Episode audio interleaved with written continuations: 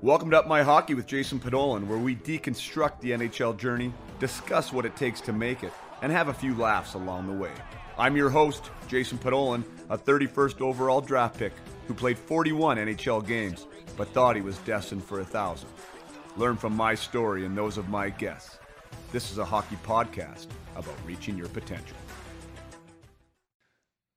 Hello there, and welcome back to Up My Hockey with Jason Podollan. And today we have Jared Bednar, the head coach of the Colorado Avalanche, on the program. And I couldn't be happier to interview Bedsy.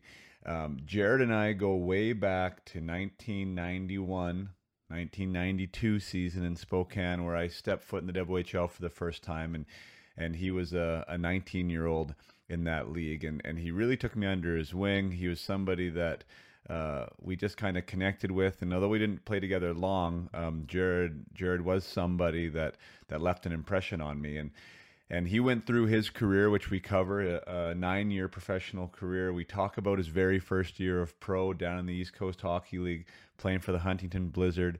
Uh, a brand new team there where he was astounding minus 82 on the season. And uh, we talk about his thought process there as being a player and and and what he thought his trajectory was going to be uh, to become uh, to become an NHL player. And uh, and so we chronicle that quite well and and his championship there as a player and winning the Kelly Cup his uh, his up and downs to the AHL and the IHL and then his decision to become a coach uh, back in South Carolina where he spent the majority of his playing career and Jared is just so approachable He's so easygoing. Uh, for a guy who leads an NHL organization as well as he does, there's not an ounce of pretentiousness with him, and I think that comes through loud and clear with this interview. Uh, he he is really transparent. He talks about that first season in Colorado, which was one of the most dismal seasons in NHL history uh, to be to be a part of as a as a first year NHL coach. Talked about what it was like to to work through that and now to be a part of an organization that has grown uh, with him to, to be one of the perennial Stanley Cup favorites, and uh, and looking forward to this year to see what they can do in the in the Stanley Cup playoffs when they when they start back up again. So this was an amazing interview. Uh, I really hope that you enjoyed as much as I did uh, to be able to talk uh, as candidly as Jared did about his career as a player and, and his thought process as a coach and, and what his philosophies are uh, with the Colorado Avalanche was an absolute privilege, and uh, and I thank him for being here. But without further ado, I bring you Mr. Jared Bednar.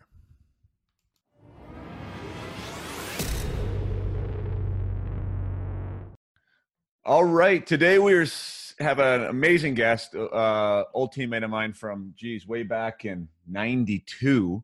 Um, cross paths there, and uh, and now head coach of the Colorado Avalanche, and Jared Bednar. Thanks so much for joining us here in Up My Hockey. Yeah, thanks for having me, Pods. Good to be on. Yeah, no worries, man. Um, so it's so fun. Like one of the best things I like about this uh, Bedsy is digging into guys that you know I've known or played with or whatever, and like doing the research, just kind of see what happens, right? Because you mean you your your rap sheet looks similar to mine. You mean a lot of places played as a player, you know, a lot of places played as a coach.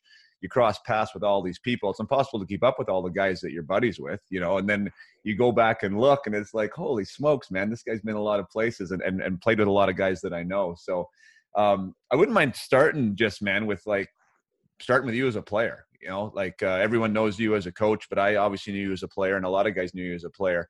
Um, t- talk about like Yorkton, Saskatchewan, and getting into WHL there and starting with the Blades. How, how how did that all start for you? Yeah, so well, my I guess it. I was in Yorkton for a short time. My dad was RCMP, so even as a young kid, I was moving every couple of years. Uh, so I was born in Yorkton. Um, and grew up mostly in Humboldt. All my minor hockey uh, career, um, you know, my dad was stationed there twice. All my grade school, middle school, and then back again, even in high school, was mostly spent in Humboldt. Gotcha. Um, so growing up there, I just, you know the, the the team of the town or of the town was the Humboldt Broncos, and that's kind of when I was young. I set my sights on on trying to play for them, and was watching them, you know, all through the uh, winter, you know, while we were playing games, and then head out to the uh, arena there and watch the Broncos play. So I, that was kind of step one, and then you get a little bit older and you start watching. Um, in the Western Hockey League, the, the closest team for me was the Blades and I was watching guys like uh, you know Kelly Chase and and Kocurs and Kaminskis, and that was kind of my era.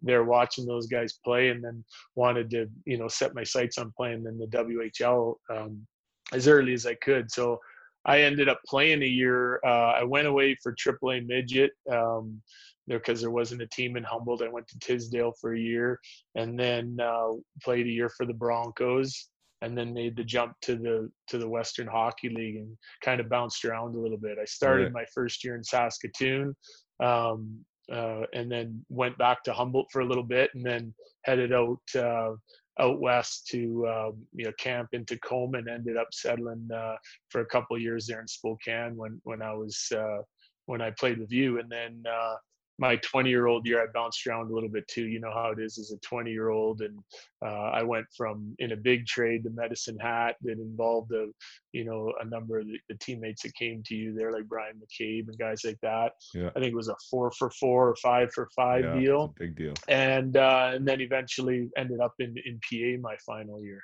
Right. So wow, I mean, I didn't see I didn't see Humboldt on there. I mean, I have to touch on on on you know what the hockey world was shook by there. Uh, just the just the anniversary just passed. I mean, how how did that crash affect you as being a guy that grew up there, played on that team? It must have had even a greater impact on you, I assume. Yeah, well, you know, everyone that's you know, especially people that, that played out west, and you, you, you know those roads and the and the bus trips, and just playing junior hockey or college hockey in general. When you're traveling around, all players can relate to to you know what that team was going through, and and you spend a lot of time on the bus, and um, you know that that that was devastating that that crash and um, it affected so many people that I know. I have friends that, that their son was in the crash um, he survived. He's in a wheelchair now and, and doing well. And I've gotten to know, um, you know, a number of the uh, surviving players and, and family members and and uh, of, of some of the victims. And it was, uh, it, it, you know, it, it was hard. It was hard for a long time. I was really impressed with the way the, the hockey community and the world came together to support uh, the people of, uh, of you know the Bronco families, the town, the community. Um, you know, so it, I was impressed by that. I, I admire the strength of of those kids. It's amazing. Like I said, I've gotten to know some of them, and and they're an inspiration to all of us. It, it just incredibly strong uh, kids and, and reaching out and and and helping in so many different ways. And I kind of got involved and started a, a, golf tournament, Humboldt Bronco Memorial Golf Tournament there a couple years ago, along with Brian Munz. He's a, a TSN broadcaster for the Jets and a, and a local uh, girl from Humboldt, Lori Wofford, that I went to uh, high school with, and trying to raise some money for the team. And and um, you know, we started some scholarships and just kind of spreading it around the community in, in memory of, of all the people that were yeah. affected. And it's been it's been a humbling experience, but it it's um, you know it's it, it's pretty powerful you get back there every year and and, you, and I, like you said i'm just inspired by the strength of the uh, of you, you, know those families and, and the kids that survived it, they're, they're truly amazing. Well you're a father yourself. I mean i i am too and my kids are now playing and it's one thing to to be the guy in the bus you know like we've been the guy in the bus. Now we're we're in a scenario where you know our kids maybe could have been the one in the bus. So i mean you, we have that double yeah. way to relate which which hits in a way more dynamic way. And then for me personally um you mean it shook me but it shook me even more because i i played with chris joseph and, and his son jaxon was on that bus and unfortunately d- didn't make it. And jaxon was running around the locker room when we were in germany together you know like i had met him. And so like when you when you have a guy that you've been around and played with and respected and like and just know what he was like as a father and then to have that happen to him like it was I mean I'm gonna I, I tear up just even thinking about it right now. You know, like it's it's crazy what those families went through, and amazing, Bedsy that you were able to help. You know, I tried to help too. We got I got uh, Chris's jersey up and Jaxon's jersey up in our bar in Fort McMurray. Um, you know, want to hang them there kind of forever, and, yeah. and we we have a little fundraiser too every year to try to in Jaxon's honor, and you know, you just try, I guess, the best you can, right, to support to support what went on there. And I know those guys. I mean, those families will never be the same. Like I've talked to Chris, and it's it's tough, but uh, it did bring us all together, I guess, in a positive sense, you know. And I think we really appreciate what what we have. And you said like the strength and those guys that were survivors survivors are such inspirations. And um, yeah, what a what a tragedy though. Amazing. Yeah, it's and and some of the families like the Boulet effect, Green Shirt Day, you know, like all the things that sort of came out of it. Um, you know, a lot of people doing a lot of good after that accident. So that's yeah. you know the positive that comes of it but certainly tough times um, you know and, and, still continue but um, you know everyone's getting through it and, and making the most of it and, and, reaching out trying to help the you know organ donation and, and it's just it's incredible what what some of the families and uh, have done and, and some of the money they've raised for really good causes. that's amazing. That's awesome you go back there i really think that's cool. Um, when you so playing in Humboldt, or even I mean, I'm, I'm looking at your stats, and like I always remembered you as. Uh, I thought you were more of a puck moving. I mean, we never played together long. I got called up there as a 15 year old. I played in playoffs. Um, you took me under my under your wing, kind of. I don't even know if you remember really doing it, but we we you know we we we both like cards, and you just kind of made me feel comfortable. You're definitely one of those guys that uh, that made my arrival there feel feel good. And and I mean, by the way, thank you for that. I don't know if I ever thanked you for that. And and maybe that was a testament of what you had to to, to move on with. But I always remembered you as as a guy that um, was more of an offensive kind of mover and shaker. And I look at your penalty minutes and like you kind of looked like you were a fighter everywhere you went. Was that more what you rested your kind of laurels on? Were you were you a guy that liked to drop the gloves more than maybe put it in the net? Um, I think that was done out of necessity. Like you're right. Like I think you you kind of change and you adapt a little bit and do what you you can to survive on certain teams or make certain teams and and it changed a little bit for me at, at every uh, level that I played at. So in junior, I was a little bit of a, a late bloomer. You know, like you came into the Western Hockey League at 16, right? Yeah, I just um, turned 16, so and, kind of my 15 year old year was when I first came up there with you guys. Right, and I didn't I didn't play in the Western Hockey League till I was 18. So um, you know, I play. I had the year of uh, SJHL under my belt, and um, you know, made the step, and then went back, and um, so. But when I was, you know, 19 or my 20 year old year, especially, uh, you know, some of the teammates we had there, Valeri Bure and, and Maxim Bets and and yourself, and like I got uh, found myself in a situation where I was running a power play, and um, you know, it just you know simple breakout pass or dump it back to the half wall from the point and mm-hmm. and you were getting points you know so um as I kind of moved on in my career, I put up pretty good numbers in, in, junior. And as I kind of moved on in my career, I found it more and more difficult. Like I just wasn't talented enough to continue to to put up those numbers. And I was put in some of those situations a little bit in the ECHL secondary power play, turned into just more of a shutdown, um, uh, you know, stay at home defenseman, penalty killer, tried to use my whatever puck moving ability I had just to, to get us in and out of the zone. And then I kind of, you know, fell into this group of guys in, in South Carolina where I played almost my whole career, you know, and, and, and started my coaching career there. And I was really tight with those guys. We were together for five, six, seven years. And, um, they, they became my second family. So, you know, I was a little bit of, we had a number of guys, but I was one of the sort of protectors of that group and took a lot of pride in that. And it got me um, to the American League for a little bit. It got me to the International League for a little bit. And I was just more of a, you know, 12 forward, six or seven D. I played, you know, both forward and D at the American League and International League level, and just tried to do what I could to survive and, and uh, help the team in any way. And part of that was was the rugged aspect of the game. Interesting. So maybe let's t- talk on that a little bit. So I mean, you because like you said, you bounced around a little bit, you know, uh, in junior, and then and then up at pro. Like when, when you're like, how was that adverse? Was, was did you feel like it was adversity at the time? Was it hard to kind of like go to another city, or I mean, maybe even as junior, like were you focused on that yeah i want to be a pro player and that was where you wanted to get to and you were just prepared to kind of go through the wall to do that was that kind of your mindset yeah it was for sure you know once i was playing in the western hockey league you know how it is. Everyone thinks they're going to the NHL, and this is this is what's going to happen. I'm going to get drafted. I'm going to go to camp. Might play a couple years in the minors, but I'm going to work and get to the NHL. Well, a different, a bit of a different path. You know, like I said, as a late bloomer, uh, 20 year old year was starting to really come into my own and and you know put up some good numbers and i had the toughness and some things that you know i, I felt like i'd be able to carve a way uh, into playing in the NHL or American League to start. And so my first year pro was a, was a big wake up call. I didn't know anything about the ECHL and where I would go if I didn't go to the American League. I went to American League camp, didn't make it, and and they said, "Well, where are you going to play?" And I said, "I have no idea. I didn't have an agent. I didn't have right. anything." So the coach said, "Well, there's ECHL teams looking for."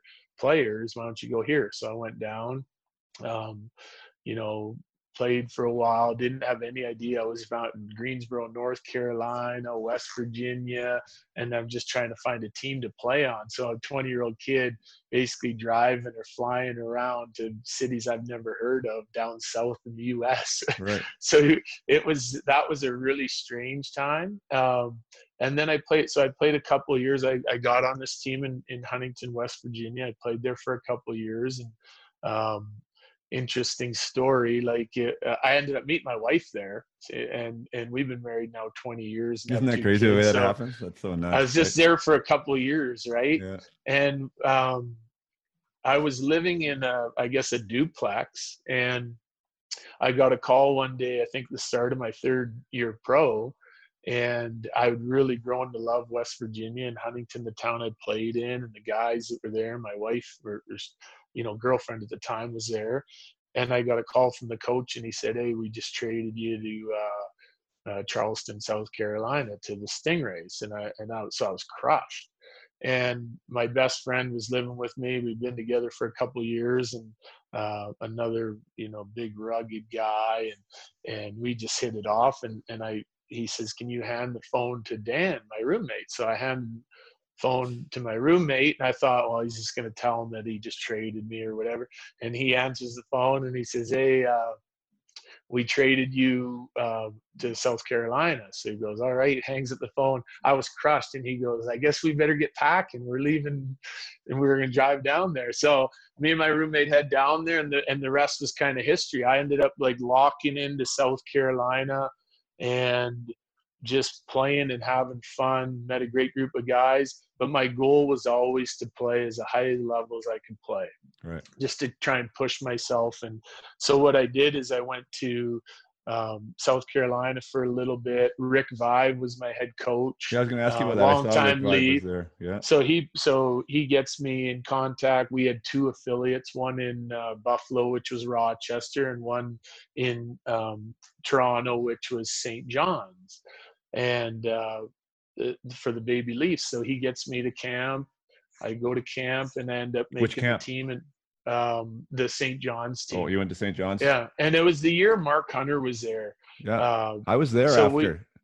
We, yeah. So you like I, I, checked that out. That was when I got traded I to Toronto from Florida and, and was with yeah. the the big club until they didn't make the playoffs and they sent me down for the AHL playoffs. So I was with St. John's right. there that same year you were there, but you weren't there when I was there because I guess you had yeah. sent down or something. Yeah. So what happened was I I, I played there and they they got, had gotten some guys like yourself and they said like this and this is where you slot in our lineup and I think we were going in to play uh, Hamilton or something the first or second round, and and he said, "Hey, like, do you want to go down and play so you stay ready, and if we need you, we'll call you up." I said, "Yeah."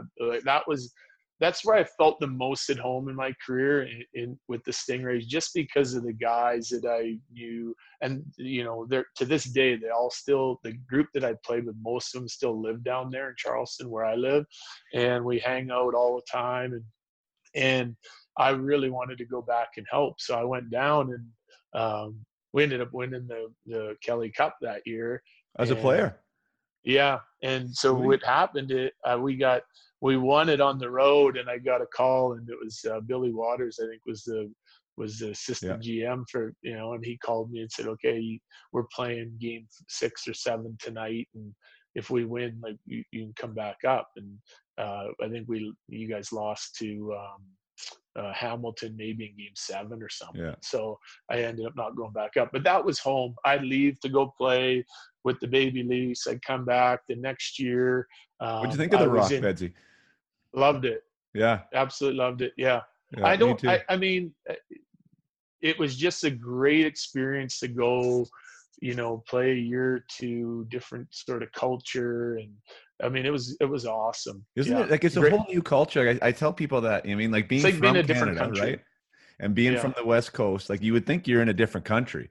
Um, just Yeah. the the way the way it is, the way the people are. Like it was amazing. I really enjoyed my time there. Uh, had, had I had success there. The problem with being there though was that it, you were isolated. Nobody was watching. Yeah. right? Yeah. I mean, like the, the the big club rarely came in. There was no scouts ever there, so you can, you know, everyone's looking at the score sheet, I guess. But it was before the time of you know video and AHL TV and all this stuff, right? Like it was, you know, you were you were just out there. So that was as far as like getting to where you wanted to go. I'm not sure it was the best spot, but boy, the people were great. Everyone treated me great.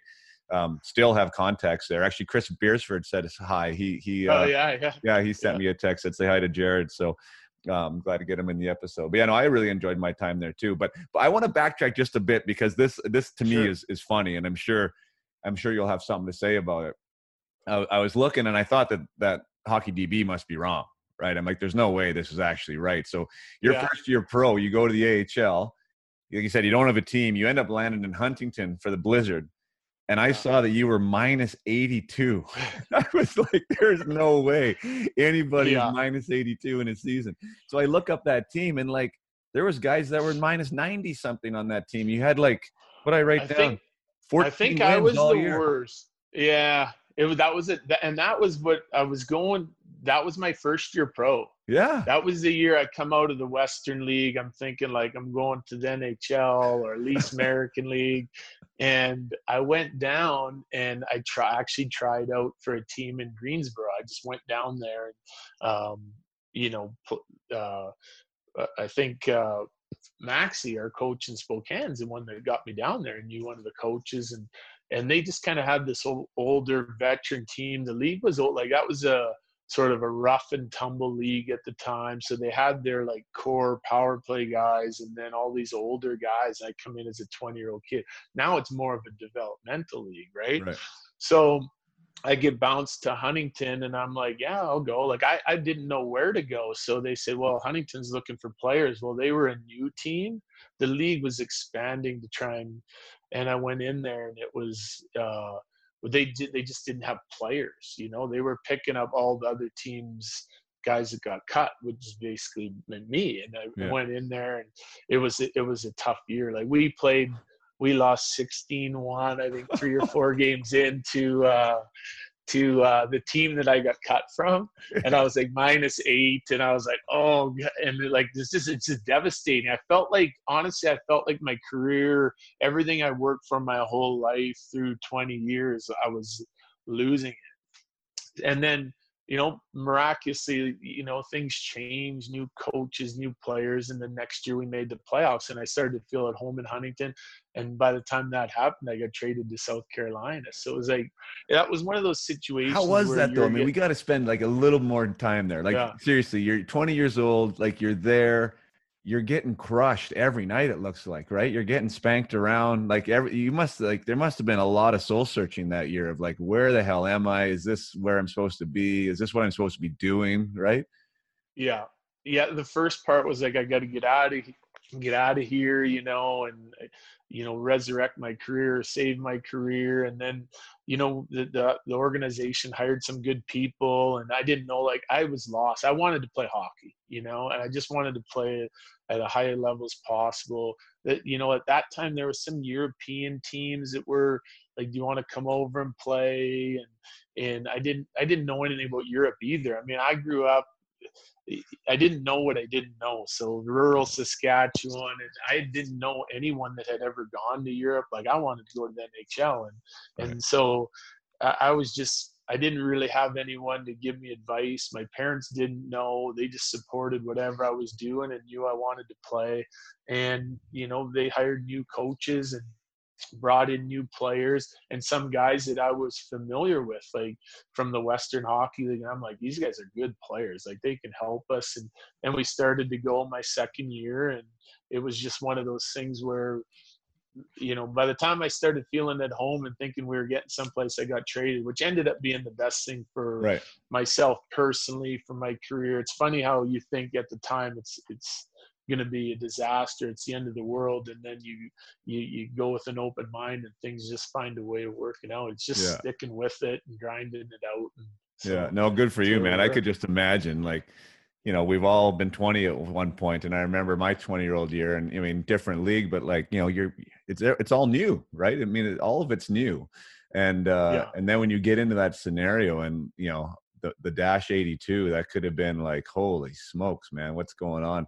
But so when you get You called go- up, how did that how did that work? Um, because you have to relate to that now and i think that's maybe why why you're so successful behind the bench i mean like being a guy that uh was bounced around got traded uh knows what it's like to come into a new environment and and you know have a role you know like what did what was that like when you went to the AHL like w- did you know what you were what you were there to do what you what role you were supposed to fill? Um was was that communicated to you?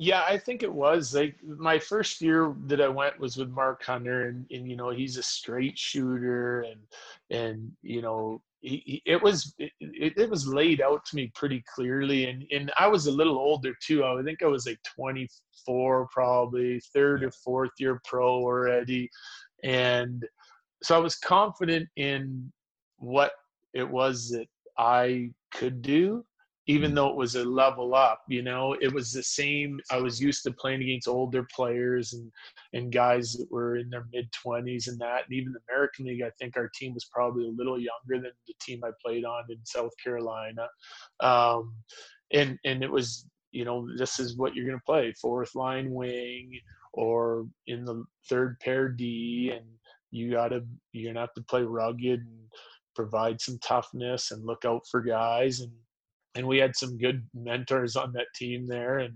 and you know they the i found the teammates is the guys that make you feel comfortable give you confidence in your role you know and and i did you know i, I was pretty sure i knew what i was supposed to do but I, I- got better at it over my first three or four or five or six years pro Yeah. and then when i kind of lost the interest in in as much of the rugged play uh, that's when I kind of got the coaching opportunity and decided to uh, to to sort of hang them up and, and get into a new Gotcha. passion. You mentioned mentors. I don't want to put words in your mouth, but somebody came to mind there that that maybe you were thinking of. Who who who did come to mind when you were thinking of a mentor in St. John? Greg Smyth, Right. Yeah, Bird Yeah, Dog. Hey. the bird dog. See, because what you know when you we started playing it- a, a rugged role like that, I thought I had it all figured out. I fought a lot in junior and I did all these things, and then, but it basically was, what are you? Where's the standard on what you're going to let the other team get away with? You know, and I thought I had it all figured out. And I went and played with some guys in Huntington, and I, I was like, I guess I don't. Like they just had a way stricter standard as to when you needed to step up or say something or do something on the ice. So they taught me that. And then I thought I was, you know, and and Bird Dog just had this standard that was like no one touches pods and no one touches this guy and and you go do something and it just kind of escalated but he gave me a lot of confidence and it was something that I needed at the time because I was trying to break into that role uh, or into that league and stay in that league and be successful and hopefully work to the NHL and and you know some of the standards that he had set for for what was acceptable and what was not acceptable um, and Huntsy had a, you know, he was real tough on guys and real honest, and he, you know, he'd get in your face if you weren't doing it right or weren't doing what you're supposed to. There was no gray area, you know, which that really helped me kind of moving, moving forward in in in my career and Yeah. and and even in, into my coaching career.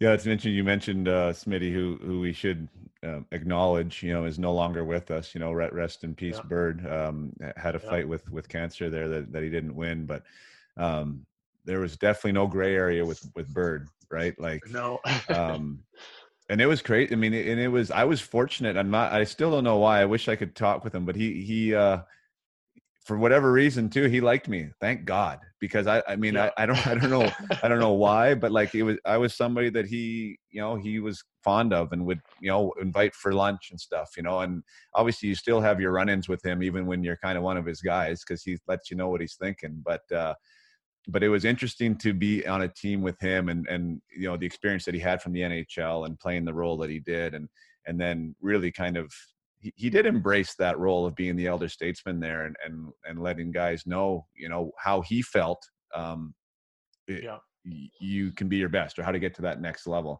And, uh, and then there was we, we had some of those other like Gila who are captain and like we just had they they, they there was a good balance because Bird could be a little bit over the top, but then those other guys were really, you know, they just had a different approach, but really dialed in guys that, Yeah. that kind of had a good balance to it. We had that fire and energy and and sort of passion in, in Bird, and then we had the, the voice of reason and guys just do everything right in in, Yeah. in our leadership group, and it was so you kind of just, just study both sides and and everyone it just had a way of working. I thought it was Nathan was Dempsey was there too. You, you didn't mention him, but like what a exactly. he stands out as a great story to me too, and somebody I'd love to interview here because uh, just like Scotty Nichol, I interviewed him a little while ago. So Scotty Nichol, Yeah. right, like didn't have a chance until 25 or maybe in 27, I think was his got his Yeah. first opportunity. Like if anyone was destined to be a career minor leaguer, like at that point it was him.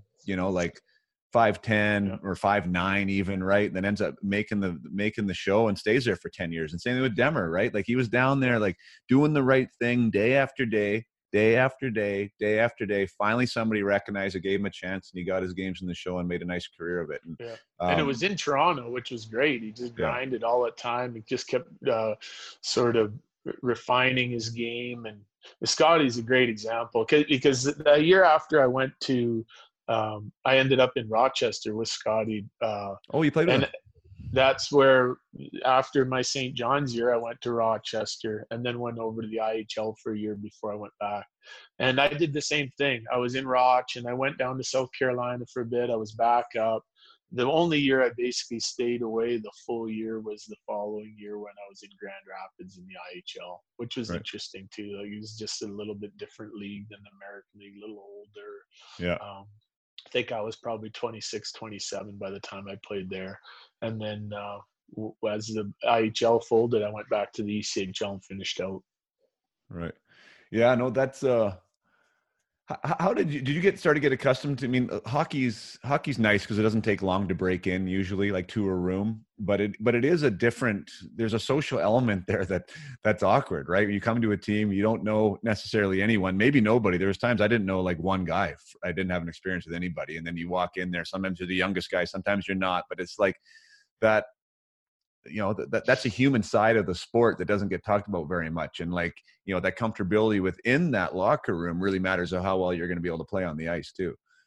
For sure, and and that's where I think you get the, these guys, the the right leaders, and they just make you feel welcome right away, and you're just kind of sitting there observing, and you know, do more uh, watching and listening than talking, and and and you find a group that you guys are, you know, even just one or two guys that can help, you know, explain things to you, and it doesn't take long and, and it can't take long. If you're going to be successful you have to sort of find your your your role in that and that's that and then that comes from the coaching staff um, and then more importantly the, the more comfortable you are that that comes from the players for me and and their leadership abilities and how they make you feel comfortable in the room. And um, i've been really fortunate. All the years that i've played I, I, there's so many good leaders that i played with and um, they were awesome at getting getting our team together. So it was you know that you take a little bit from all those guys that you played with and you try to implement it in in in, in things that you do as a as a leader whether it's a player or as as a coach. Right. So now through all that i mean through the ups and downs in the AHL and the IHL and and the championship in the EC uh, HL at, at what point if if there was a point can you f- figure that like um, maybe I'd like to coach at some point, or like starting kind of to sponge that aspect up. Um, what was there a time for you, or was it just when the career was over? Yeah, so it was um, when I went back from um, the IHL and, and, started playing in South Carolina again for uh, two or three years. Uh, I started thinking about it because we uh, Jason Fitzsimmons was our goalie. He's a Western Hockey League guy, played in Moose Jaw, and he hurt his back, and he became the assistant coach of our team in in uh, in South Carolina. So he's one of my good friends and still lives down there, and he's the assistant coach, and I'm one of our captains and playing. And the league was changing rules and trying to get younger, and salaries were changing, and I was I wanted to be able to say that I played my career the same way, like just kept working to go to the next level. Now I knew I wasn't going to the next level. I was still playing with all the core guys that I that I loved and had, um, you know, uh, a lot of respect for. And as some of them started to leave, and I was still playing, um, Jason Fitzsimmons got the head head coaching job, and he asked me if I wanted to coach and I had planned on playing for another couple of years and and I lost a little bit of the passion and didn't want to like not be doing the things I did my whole career to be successful and, and sort of change again. So I stepped away from it, started coaching. And I didn't know how I, I thought it might just be a transition. And almost immediately, once I started coaching and recruiting players to come there, and we started having, I fell in love with it. So I was assistant coach with him for five years, and then took over for two. Um, we we a, a great team. We were fortunate. We won a, a championship went to the American League, put in some time. Oh yeah, whoa, slow down, slow yeah. down. So I mean, that's a big, that's a big, like, so you're 30 years old. So you you decide yeah. at that point. I think I got you at 30. Is that right? Were your first your first time assistant coaching there, right? Yeah, that's it. So yeah. you decide, which is ironic, because that's when I decided to pull the pin on on the pro career too. And I kind of maybe sounds like sort of the same idea. Could have played more, but I was just kind of not feeling it. I mean, and I I ended up I ended up going to Japan and, and actually got a little bit of fire back. And I was like, you know what? Yeah. I can still play this game. I want to play this game and I want to do it at the top level. I kind of put the NHL on the back burner and I got an opportunity to try out for Detroit with the Red Wings. Um, unbelievable uh, opportunity there. Babs Babs was there, who I played with in Spokane. Ended up hurting myself though on like day three. I really, geez, I think I it was good. I would have had an opportunity to make that hockey team. And then from there, I was like, do I want to go to the AHL again and like ride the bus and you know and like wait for that phone call and you know because I'd kind of done that, you know. And I'm like, and for me, like there wasn't enough in the tank to do that, right? And I'm like, no, I think this is it, you know. Um, yeah. But for you at 30, so you jump behind the bench, you do that for five years. Like five years is a half a decade. I mean, that's a long time, right? Yeah. To, to do that, and like while you're doing that, like, are, do you know? Then you said you fell in love with it. Like, did you? Were you then now kind of shifted perspective from like you said you always wanted to be at the highest level when you were a player and you were working and working like were you developing your craft consciously to try and figure yeah. out how do I get somewhere else? Absolutely. Yeah. yeah. As soon as I just like, as soon as I figured out how much I, I loved it, um, then I really started working at it, you know, and, and it's, it's what the one conscious decision I made. And it, it, I remember thinking to myself, like, okay, you didn't make the NHL as a player. Um, you're big enough, you could skate, you had some toughness, some skill. Like why, you know? And you, I I didn't know what I didn't know in some of the training aspects. Um, like I felt like there was more stones I could have, un, you know, turned over. And maybe not as committed, wanted to party too much, you know, like just those things probably kept me out of NHL. So I just made a decision like I wasn't gonna you, you know, I was going to put my best foot forward every day and, and coach hard and coach with passion and wherever try to just do the right things by your players and all the things that you, you know, as a player that rubbed you the wrong way, you're going to fix them. Things that you like, you're going to keep doing them and, and just educate myself. And, and that was almost immediate.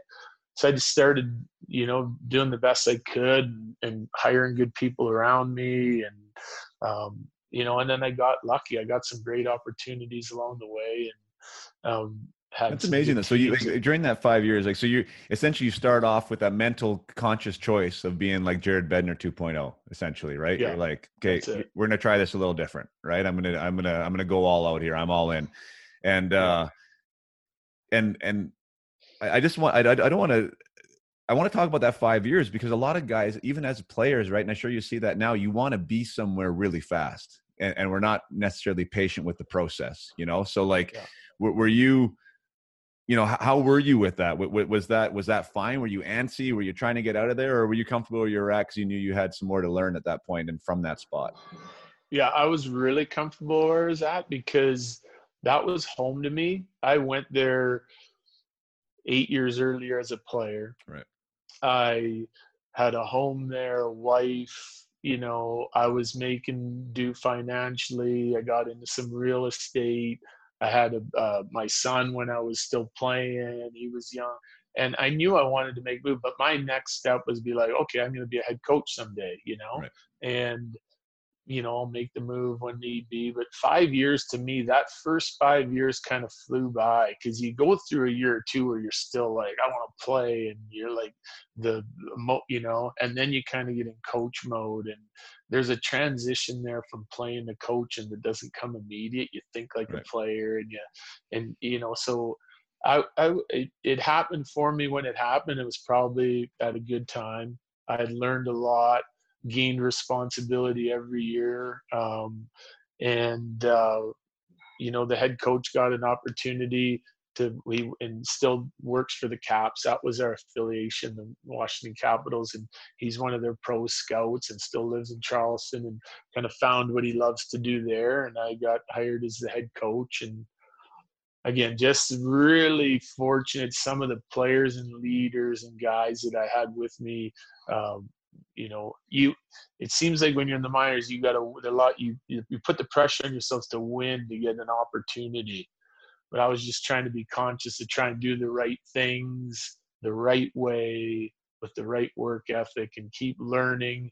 And you know i tell my players when i was in the minors all the time like my job as a coach isn't just to get you to the nhl like because any there's going to be a, a lot of guys that just go for an opportunity play a couple games and get sent back. Like my job is to get you there and then when you get there that you have the ability and skill set and mental toughness to be able to stay and make a career out of it you know? And i was using those same that same logic for me uh, as a coach like i didn't want to go to the next level and then not be successful and end up back or you know, I wanted gotcha. to go and be able to be set up for success as I as I moved on. Right. So so you get that opportunity. You have a really good year your first year, uh, and then you win it your second year. I mean, the first year you guys yeah. went pretty deep in the playoffs. You'd you'd won the Kelly Cup as a player. Um, yeah. Was there a learning process through that playoffs of, of of being the man at the helm and getting that deep? And and was there any lessons from that first year that helped you the second year? Yeah, I think it was more of uh, see at the ECHL level, the the you are the general manager, the coach, et cetera, et cetera. So you decide on all your player personnel, and and it was that was no knowing you know why I felt my first year. Um, we were a really good team, and I think for I, I want to say we had to we had to win, play five playoff rounds to win. I think we lost in the fourth one, you know. So we'd already like clicked off some opponents, and we ran in and lost to Cincinnati, which was the team that won. And their team was built differently than ours and so we knew we needed to get better on the back end and, and in goal and we had a dangerous group of forwards but we just couldn't you know we couldn't defend them well enough because uh, they had the same type of group of forwards as we had they were, right. um, so we making some of those changes and just you know, again, just trying to take steps in all the different areas of, of your coaching, just different special teams, and just keep trying to learn and and get better. And then we and then we we we beat a really good Alaska team and, and ended up winning the.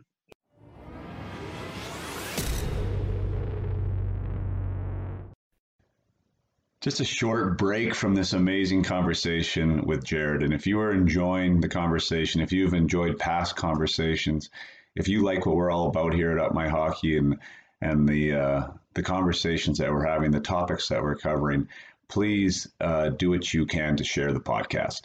That's how you can help uh, me promote this. That's how you can help spread the word of what we got going on here, the amazing guests that we have, and the topics that we cover. So, rate it on your platform that you're listening to this on, uh, share it in your social media group, uh, talk about it with your friends and that's the way to get the word out here and get this awesome material out to out to more and more people. So once again, thank you so much for listening and for taking the time to to share and promote the podcast.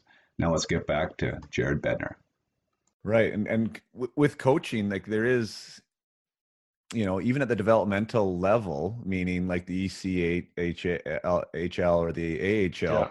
um, guys that win there move on. And it's, so it's like it's interesting because like you are supposed to be developing players. Sometimes developing players means that they're going to make mistakes and you have to run with some young guys and you have to do these types of things which maybe doesn't isn't conducive to championships. But if you do get championships players included they get opportunities right? So if yeah. you can get them to come together they get opportunities. So you so you win and you get an opportunity. And um, I was a little bit surprised, but maybe not, that, that it was an assistant job that you decided to leave for. Uh, can you walk through yeah. the mindset of that and, and how that and yeah. how that works? Out of you said you loved South Carolina where you were. Obviously, you just won a championship. Yeah. Um, your family's there, and now you're moving on, and that must have been a big choice for you. Yeah, it was. It was really big, and I'll tell you why. Because at this point, I've got a couple young ones. Um, and my wife's working. You don't make a ton of money coaching in the ECHL, and that was home. We had built a house, and and we'd been there forever. And at the time, I was informed there was only a handful of coaches leaving the ECHL, um, going to the American Hockey League. It wasn't easy to get out of there as a player, and it wasn't easy to get out of there as a as a coach at the time. Right. And you're seeing more and more like the league gain more respect because they work closer now with the NHL team, so they get right. to know you, so they filter you up. And um, but there there wasn't many coaches leaving the ECHL as a head coach and going to the American League as a head coach. Like Bruce Boudreau was a guy that did it, um, but there was a handful. Yeah, there was a handful of of guys um, making the jump, but not always head coach to head coach. It was just that was the natural progression at the time. Go as an assistant. Um, and so that's that's what I did. And I got uh, Jim Playfair. He was had coached the Calgary Flames. Abbotsford was starting a new uh, Calgary affiliation, brand new team in there. I wanted to learn from a guy that had coached in the NHL, a guy that I felt like I clicked with right away from a personality standpoint. Had a lot to learn. Um, went there as an assistant coach and but did the, you interview big, for that? Yeah, I did. Yeah. So you had to interview for that. So Jim then is, and Jim was re, was responsible for his putting together his own staff. He was. Yeah. Gotcha. And so he's, Darryl, he's reaching Darryl out to Sutters, whoever, and your your name comes across his radar. Yeah, and I just mutual friends kind of put us together, and it, we just we just kind of clicked right away. And and the biggest part of that decision for me was there's sacrifice involved with the move, right? So I I ended up actually doing seven and maybe eight years away from my family. So they stayed in Charleston because I'd said like I'm not like this is just temporary. Like I'm gonna put in two or three years as an assistant and then I got to I want to be a head coach. Like that's what I want to do. I had been five years assistant and two as a head guy, and I said I want to be a, I want to be a head guy. That's that's the path I'm gonna take. So to pack up and move from South Carolina to go to Abbotsford, which is now Canada. My wife's American. Like there's a lot involved.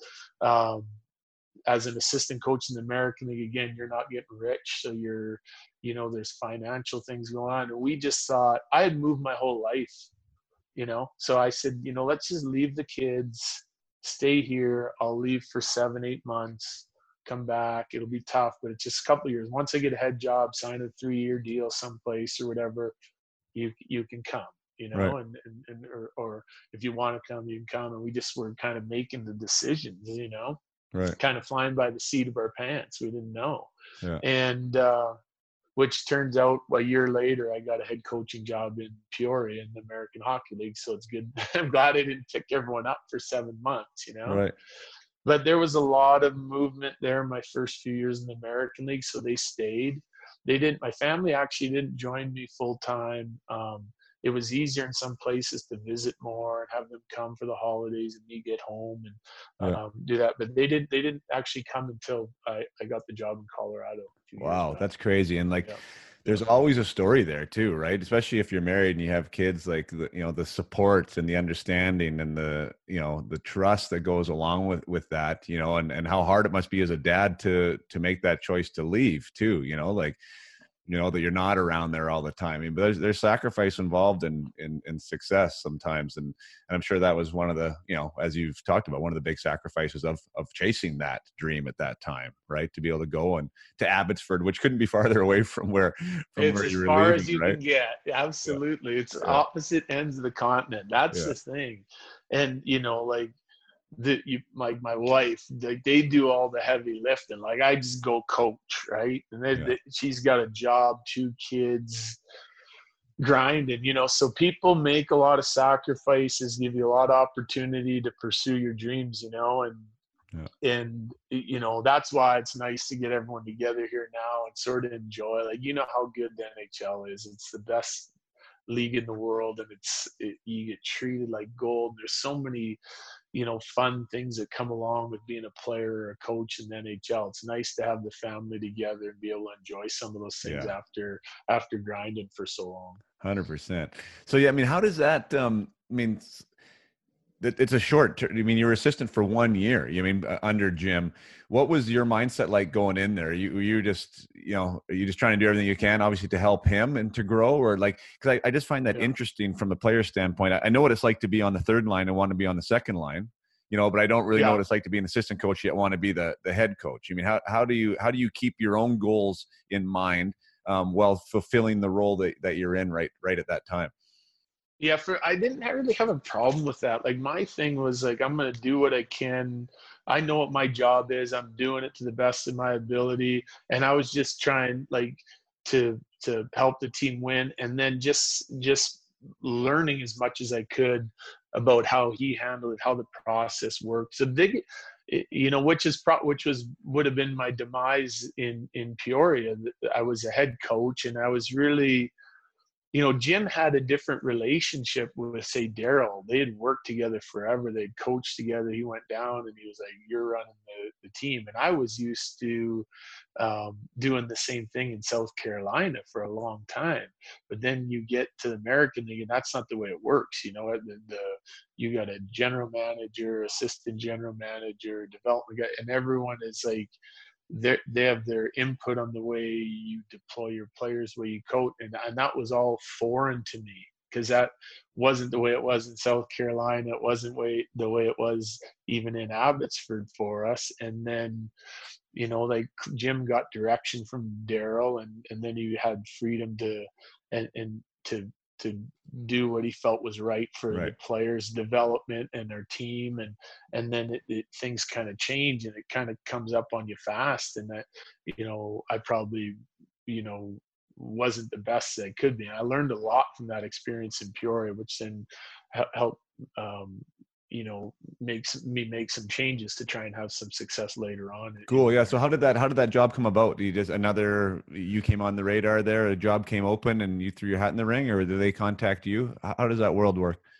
like any like anything else it's connections i didn't have a connection to peoria um but Jim did. He had worked with um, Doug Armstrong already, and I, I, guess they got talking. They were looking for a coach. Jim recommended me. We went and talked, and um, then they started doing their homework, and I got and I got hired in there. Kevin Awesome. McDonald, and yeah, and uh, it didn't work out, but it's again, I think that was really good for for me, you know, for later for following Right. years and That's a um, good. That's every a good every though there, right? relationship is different, you know. So Yeah, hundred percent, and and good for Jim and good for you because like those connections matter. And I've said that. I mean, it's amazing how many guys you talk to and their stories, and it's like you say connections, and but the connections are you doing a good job for somebody somewhere and earn the trust of somebody. You know, like that that helps, right? So you doing you doing a good job for for Jim there in Abbotsford. He wants to go to bat for you and make try and give you an opportunity to do what you want to do, which is be a head coach, and and he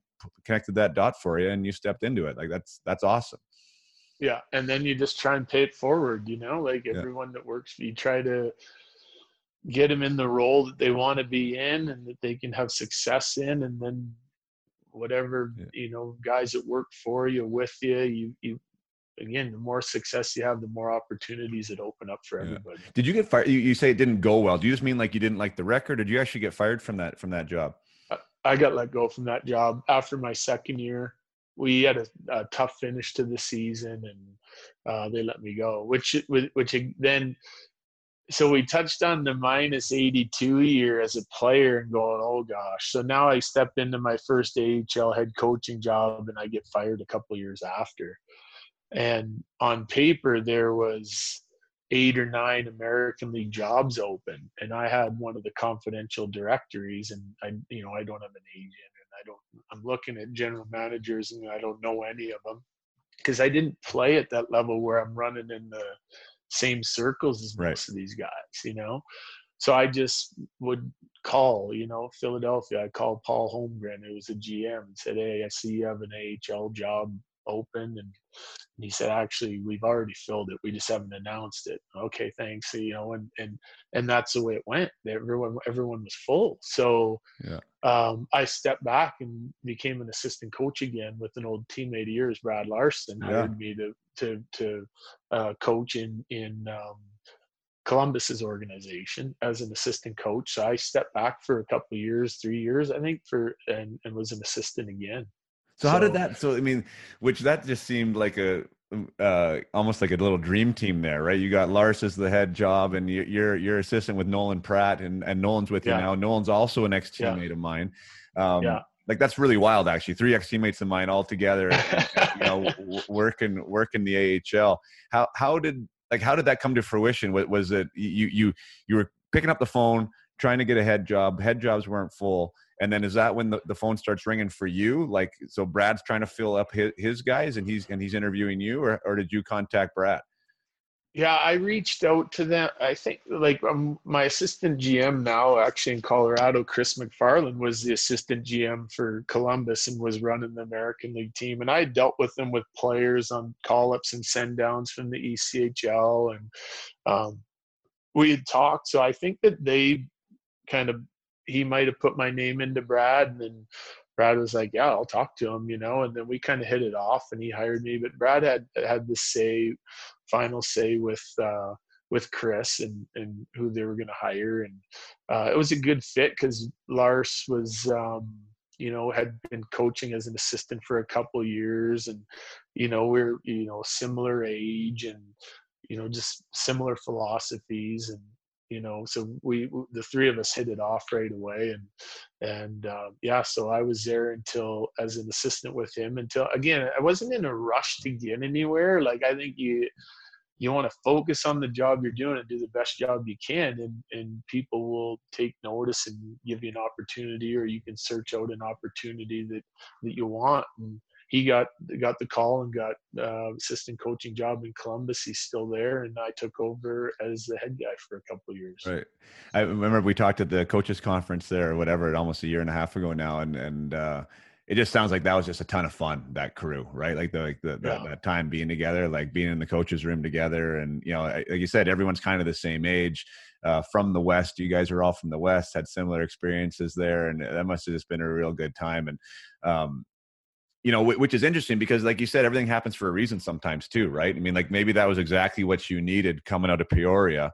Um, you know, not not having the experience you wanted. You said you had some lessons that you're able to take with you there, and now you end up in this with this little trio of of young guys who are driven and want to be the best coaches they can be, and and probably feeding off each other the whole time. For sure, and and you know the guy everyone's got to be good at what they do but you have to be able to get along as you think about the time that you spend with your coaches right? There has to be a sort of a chemistry there and a fit there and, and you learn that and um, you know we all had a lot of responsibility we all had our input it was just basically bouncing ideas off of each other and Uh, you know, Lars carried the hammer and we just supported him in that. But we, you want to be involved in the decision making. That's how you learn. And we, experiment and we had some really good teams there. And a lot of those guys that, that we coach there are all playing for Lars now in, in, in Columbus.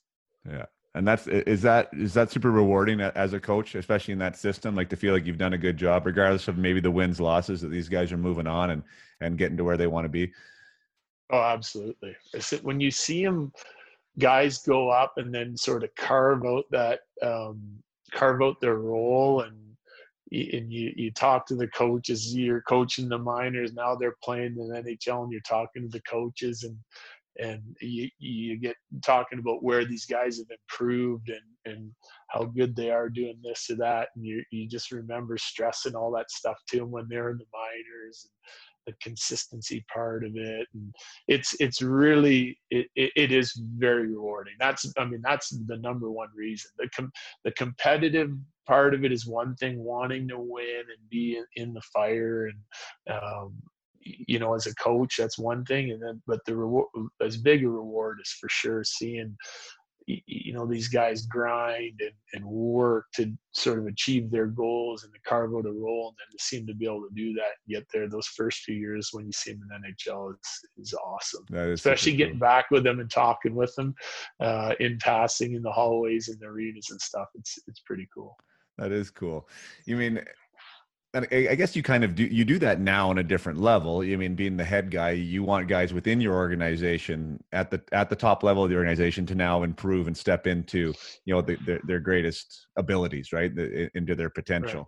Right. Um, but as as the as the guy in the AHL when you were there for a while, since we're talking on there, like what what were these players these players that did go on and have success these players that did kind of understand what you were what you were putting down you know like what what what do you see in those guys that were able to make that leap and able to make that step? Is there any intangibles you can point to where did you even maybe see it beforehand? Like okay this guy's got what it takes like maybe he's gonna he's gonna be able to to make the step? Yeah well i think i think where a lot of the adjustment comes in um, in the american league is the guys that you're getting there, those draft picks, were all the best players on on their teams their whole lives, you know, and and impactful players even in major, junior, college, and they come in.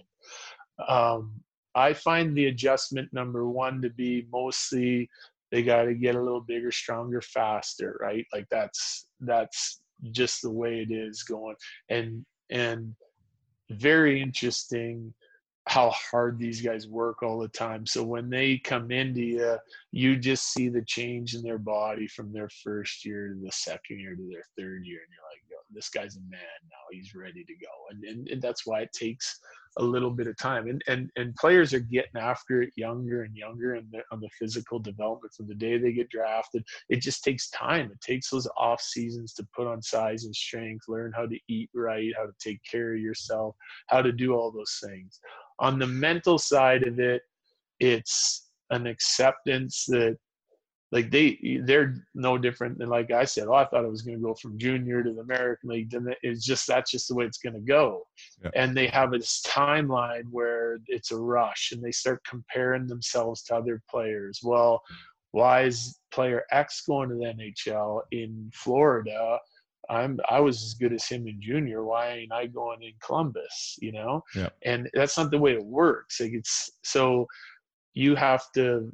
There's got to be some trust involved. Like the organization has to talk to the player and say, "This is where we see you," you know, and then uh, an accountability by the player to understand, okay, they're right. Like this is the work they want me to do. I'm going to do it to the best of my ability, and then hopefully get this crack next year or 18 months from now or three months from now, whatever it is. Right. And and it, it ends up being about consistency and, and trustworthiness and they all have the ability to play in the NHL and it's the guys that kind of stay after it stick with it and just fine tune their game and become more responsible it seems like the guys that, that get to the next level so that drive um, the, passion to to be consistent and just sort of do whatever it takes to get there is, is something that you see in a lot of guys that kind of pushes them over the top.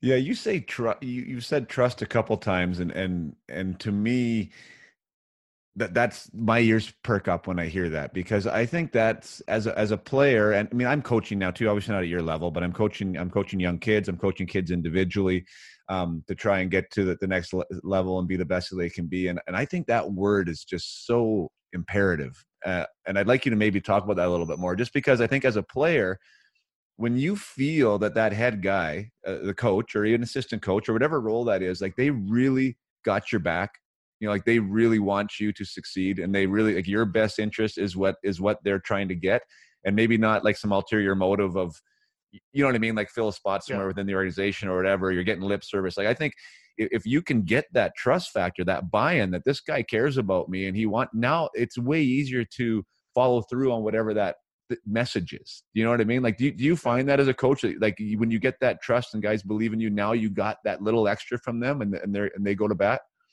Oh, for sure. Uh, happy players are productive players, right? It's, that's so. And, when you're in the American League, it's almost a little bit easier because they're one step away from their goal. Okay, your your your interests are aligned the the organization, general manager, the NHL team wants like there I have to develop player X, Y, and Z. And you're spending time with X, Y, all of them really, but there's certain guys that they're keying on their top draft picks. Like, how is he doing? So you're spending time with them and they know that you're trying to get in the NHL, you know?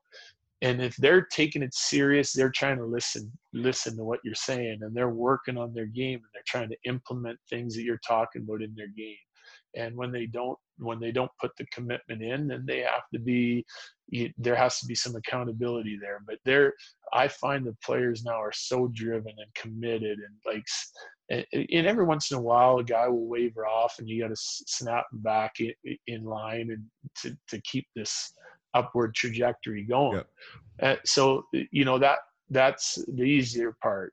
When you, you went once now the difference is you get an NHL and you got young guys coming in, and again they've been the best players on on on the team their whole lives, and they come in and now they're again they're like, well, I'm, you know, just for example, they want to play on the power play or they want you know, but there's the the reality of it is now you have to it's about it's about winning it's not about me developing you you're here that's part of it to make our team better but it's about winning it's a results oriented league and, and you have you have to beat someone out of that spot or show the potential to beat them out of that spot for us to use you there. Otherwise, yeah. you're gonna have to be patient for an injury, or or when this guy's struggling, we'll try to get you in there. You're gonna have to make the most of the opportunities, but they could be, you know, long time in between. There's, there's no real, you know, direct, immediate result that I can offer you if you, you know, you know. Yeah. So there's a level of trust and patience in there. Yeah. And and players are very communicative, uh, communicative now. Like they want to, if that's the word, whatever that would, you have to you have to they want to talk to you and you have to talk with them and try and uh, stick to um, the plan that you set out for them in NHL. Right. You have to you, if they if they say, well, if I play real good, can I get some of this? And you're like, yeah, and then it, they play real well, and two weeks later, you haven't given an opportunity someplace. They'll come back and ask you about ask you about it. You right. know. That's so great. You, I think there's greater accountability, and I think I mean you've seen it as a player. I think that's been one of the biggest evolutions within the coaching realm uh, of you know that that communication that that buy-in right? It's not an us versus them really anymore. It's an us together Right. you know doing things. And and and i think you said it beautifully there like you there's an accountability on both sides. I mean if the player asks the question he's going to get an answer right? And and now he's going to have to deliver on that and there's accountability there. And and if you kind of gave him this idea or a, you know promise is the wrong word but a suggestion of what would happen if he does do this uh, you're accountable to that too. So i mean i, I think that's a that's a good way to operate personally yeah it's i mean it's it's how it it's checks and balances. It's how everything Yeah. stays you know things move forward you know and and that's why you just you know i try to just shoot my players straight and you know you try to get it there, there's there's only so much ice time and that's what they're trying to earn opportunity and ice time. They're in the nhl the guys that that, that, that they they're they're competitive guys. They want to play more. They want to have a bigger impact and and that, and that so it, everything ends up you know everything is earned. It's not just given away. And it's just being able to that's where the really good coaches they recognize it. They they, they, they they're so fine tuned in, in how they deploy their ice time and um you know how they get the most out of their players. It's you know there's definitely a science to it and the guys that's the biggest chip right? yeah exactly.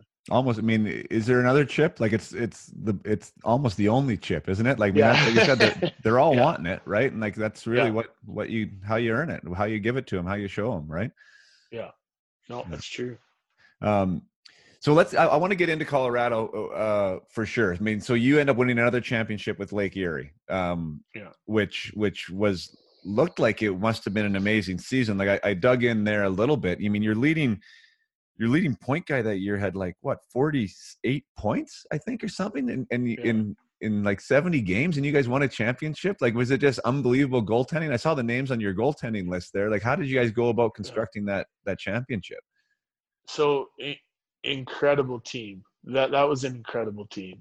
Um just the right that that team had been building together for a couple years um lots of young draft picks that stepped in and played um major roles for us in some skill positions like we were kind of spread out all over all over the place with what our draft picks did for us um goaltending was good leadership was was um incredible uh, guys that are now coaching in the NHL.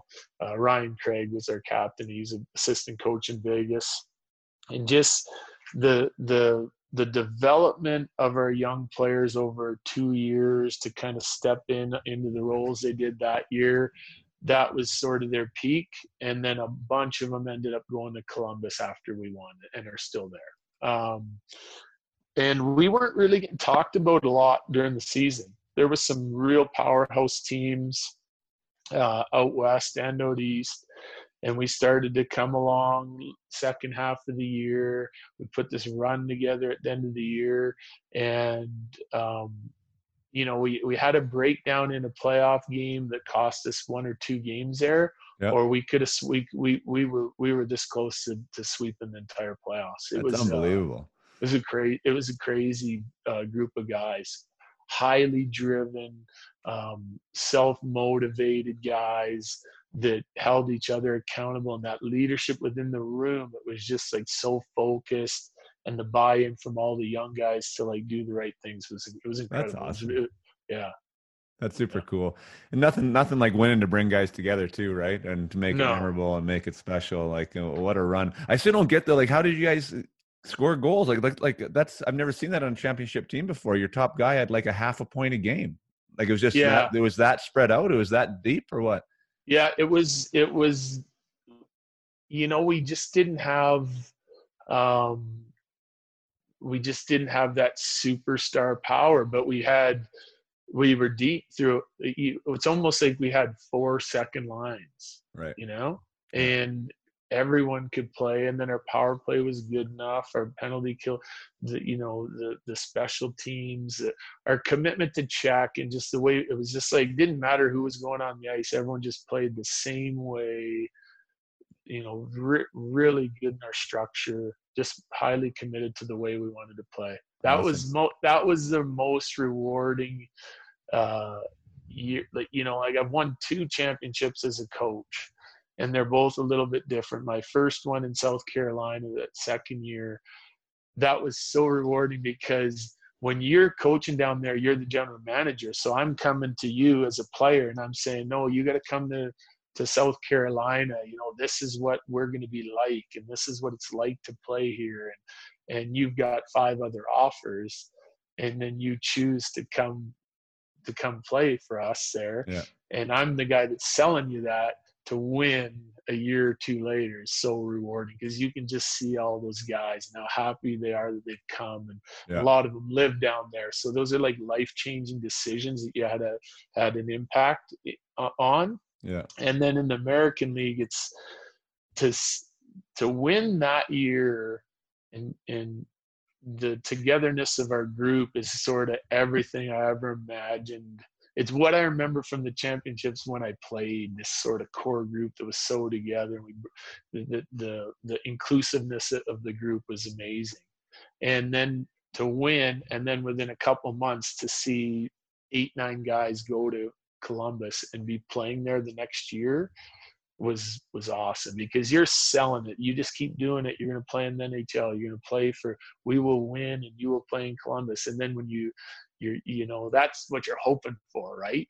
And then when when it happens, it's just it's just extremely rewarding for so to see all those guys go and to get um, to to just talk with all those players that played for me that year is amazing. That is so cool. Um, you keep saying the players, right? That the players were just so committed and they were they held each other accountable and they were so tight as a group. Like uh, there is there is an element of of I think organic. There- There's an organic element to that with teams sometimes, but like you Yeah. you've removed yourself from this process, maybe intentionally, maybe humbly. Um, but like as a coach, you mean you're involved in that. Like how how do you how did you go about building that and and and, and encouraging them to to to believe in that? Yeah, I, that's a really tough question. The reason I remove myself from it is like I number one, I just try to be myself, right? I have a picture of the way that I'm convinced that our team has to do things in order to have success. So it, I, I, I, I review it in my head like that's I just see this is what we have to do. This is how good this guy has to be, and this guy, and this is the roles they have to play. And you, you obviously you're open to to changing some of those things, but at some point, it's all like I've had horrible seasons where I feel like I've taught the exact same things as championship seasons that I've had. Okay. It ultimately comes down to like once you get the personnel, it it becomes the mental part of it, the buy-in, the consistency, the drive, the passion, right? And then it's you got it. There's an element of luck that has to come together for you know. And I just felt like I coached the same things a year before. Yeah, you're gonna make, you're gonna learn, and you're gonna make some adjustments. But the the basis of my mindset and the foundation was the same, and we didn't have success. But as the, the just that buy-in puts your team over the top because it's done right every time, all the time. And if it wasn't, everyone knows it, and you know you try and reflect on it and well, how did you handle the accountability way better this year than that year? And it, it feels the same, but you've obviously done something better on the championship years. And to me, it that that's mostly players. It's not it's not the coaching staff doing that. It's, Right. Well, maybe there's momentum to it too, right? Because it kind sure. You know the the the more consistent you are with the message right and and now you said you mean if you do have this vision and this idea of what's right and you don't waver from that so it's not like you come back the next year and you're reinventing the wheel on them you know like they're hearing Right. the same thing again like maybe that becomes part of it you know like after you won that you mean you you that was when you got your opportunity in the NHL and again a championship rewards uh, promotion right? It's amazing how that happens. I mean so winning does matter bringing people together. You said those those guys graduated these uh, to columbus and now you graduate to to denver. Um, what but you graduated into an, a horrific season right? You mean like that was that was a tough year. I mean, and it almost it, it's kind of interesting now going through your history that I mean, this is kind of a little bit of history repeating itself, right? This new league, this new level, and it's like, oh, here we go. Like, how how was that? Now you can look back on that, you know, a few years later and, and review that first season. What was that all about for you? so that was that was scary that that like as that season started to progress um, i held on to a few things closely which i'll touch on to a minute in a minute but that was the scariest point of my professional career playing or or coaching because as a player western hockey league doing good come to the echl minus 82 win 14 games. You're just you're as a player especially a young guy you're like i'm going to control what i can control. I'm going to be in shape. I'm going to work. I'm not going to quit. I'm, I'm going to like you know go before practice after practice. You do what you got to do. Because you're going to get another opportunity the next year like i'm a young kid like i can go I, i'm confident that as a player taking care of myself that i could go make a hockey team Right. and play on a good team right? But as a coach there's so many things that you, that you're you're trying to control and and the, the opportunity isn't as easy. You work i worked my whole life basically as a coach to get an nhl opportunity. And like i talked about i would felt like i was i put myself in a position where i could go and have success and stay not just go for the cup of coffee and come back. Right. well the nhl is not a forgiving league right? So it's about winning. And to go through i think it's the worst season um, post uh, expansion of an nhl team i thought i was like going to get punted and then maybe my nhl uh, dream or coaching career could be done you don't Right. know when another opportunity is going to come. I could be in the minors again forever and and never get another opportunity, or could you see it 10 happen. Years, you know, It happens. yeah, it happens all the time. Yeah. Um, I held on to a couple of things, and one of them was I came into camp late. We we um, we put together a plan. We get the other coaches. They came in right away, and we started talking and grinding, and we had a great training camp. Uh, exhibition, as we all know, doesn't mean anything. I think we went undefeated in exhibition, like six or seven and zero. We start regular season, and um, we play out. I think we were nine, nine, and and two at a point, and then we had some injury troubles. Like we weren't the deepest team, so we lost a, a top defenseman in in Johnson, and we lost our goalie in in Varlamov, um, who was had been like you know had a huge impact on the team's success in the previous years and was Right. hitting his prime.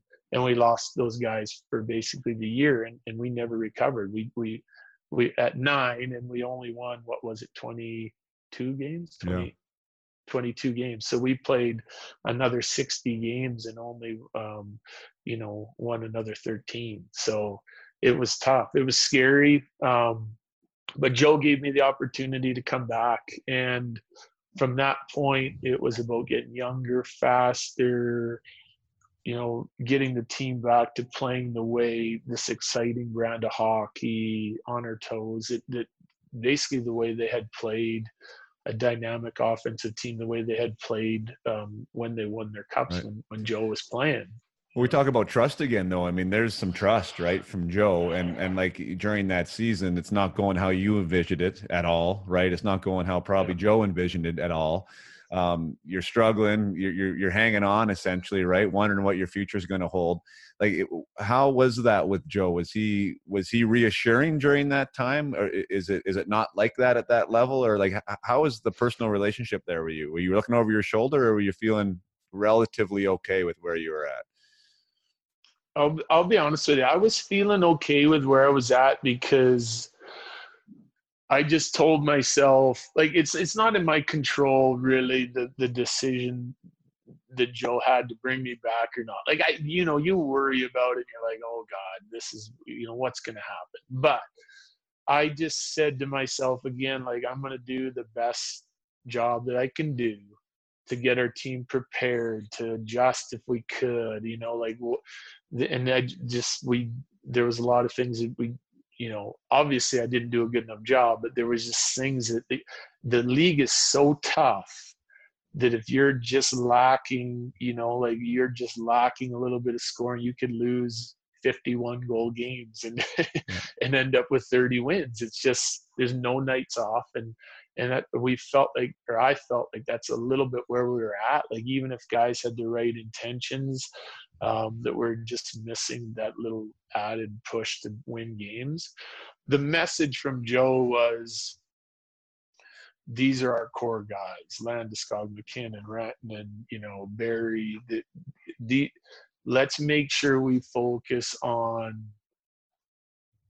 this is going to be a tough year it continues to be a tough year but let's focus on what these guys need to do in order to um, have success quickly next year and, and like just keep coaching keep grinding. Yeah, I, I i promised him i would do that and we just kept trying to talk about things we need why isn't this working lots of dialogue and and he, when he gave me the opportunity to come back we the the next year we were young one of the youngest if not the youngest teams in the league and they had us set in preseason polls to finish for like 70 points or whatever and we went to 95 and made the playoffs. It was, it was a, a fun year. No pressure on the on the players you know like just going and having fun and and all of our older core group had left and the guys the Nate MacKinnons of our team landed so they they really stepped up in the leadership role and became their team. It was a it was a necessary turnover. Um, we had great guys the year before and great leaders Jarome Iginla it just you know the, the the leadership needed to go to our young guys and they were stepping into the prime years of their career and, they, right. and they've been awesome since. That actually brings up an interesting question for me because th- that second year so you get to come back uh, the expectations obviously from joe in that first year maybe i mean you, you guys didn't reach them collectively as a team but obviously it wasn't like you guys thought you were going to make the playoffs. And once you sort of realized where you were at it was like okay let's focus on on this. Like let's make this be the, be the win this year and which you guys did um, but then you come back and you're now in your second year, you have to deal with a public trade um, request by you know one of your core guys or supposedly core guys. Um, how did you deal with that? Not only on a personal level with Duchene himself, but like also with the other guys within that room there that are you know trying to still be Avalanche and trying to still win games for the Avalanche. Yeah, you know what? It was relatively easy, I think, because um, that that might have weighed on the players a little bit more than me, but I thought um, Matt was really professional. Like if he, he the fit isn't right for everyone all the time. I don't I don't take that personal for me or for the Avalanche or or Matt. I don't look you know I don't look negatively upon Matt or any other player because they feel like they want to go someplace else or it's better for them. You know, I think you you, you have to do what's best for yourself while being committed to your team. So if you feel like it's a better fit someplace else, then then go do that. I'll as a general manager in the ECHL, I would grant that. And you know whether it's a lot, you know, there's addition by subtraction. There's you know different ways you can look at it. Matt was a really good player, and that Joe was going to do what was best for the team in accommodating that and and hopefully it works on both sides of it. Right. You know, well, it obviously we, did, we, right? So yeah, yeah, and yeah, and you guys were super successful that year. Um, yeah. But t- just a quick question. I mean, uh, coaching. So you're you're a rookie coach in the NHL. Uh, don't know exactly how old you would have been that year, but you have Joe again on that team, which I wrote down. Who you know he yeah. was what six, five years younger than you, right? H- had a 1400 game NHL career, Hall of Famer. Um, like how, how was that experience? And then like with jarome leaving now you said there was this turnover and now nate mackinnon who's like a 22 year old guy is your is your like your leader or or, or landeskog like these younger guys yeah. now. Did you find it uh, it had to be different relating to both of them but like how was that having like the jarome and then having like this younger echelon then come up the next year?